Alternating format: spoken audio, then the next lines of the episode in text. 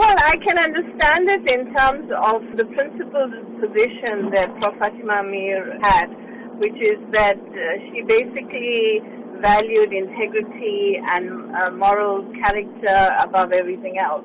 So her refusal to accept it from Jacob Zuma, you know, had she been alive, is uh, something that I think, uh, you know, she would basically have effectively done. She was a woman of great sort of substance, and uh, she was very principled.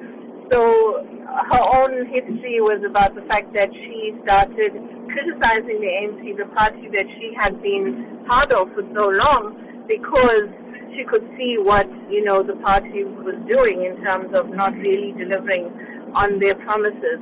So I think that that is actually what she would have done had she been here.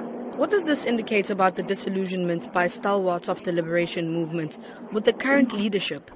The fact that the alliance partners, senior members of the A N C and a whole lot of people, uh, civil society, have asked for the president to step down is saying something quite clearly.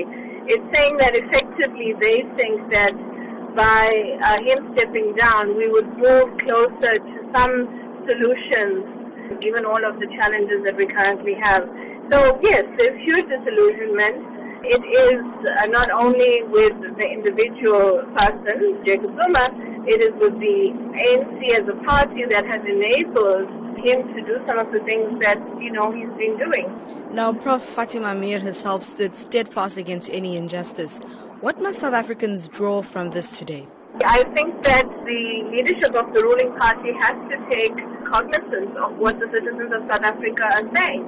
And Fatima Meer and many of the elders who have passed on, and Nelson Mandela also himself said very clearly that if the A N C does to you what apartheid did to you, then you must do to the A N C what you did to apartheid, you know, and uh, it's a well quote. So effectively what he was saying was that hold your party accountable, hold your leadership accountable. Don't let them get away with the kinds of things that they are getting away with. And so that message is very clear, and I think we're seeing it being echoed very loudly today.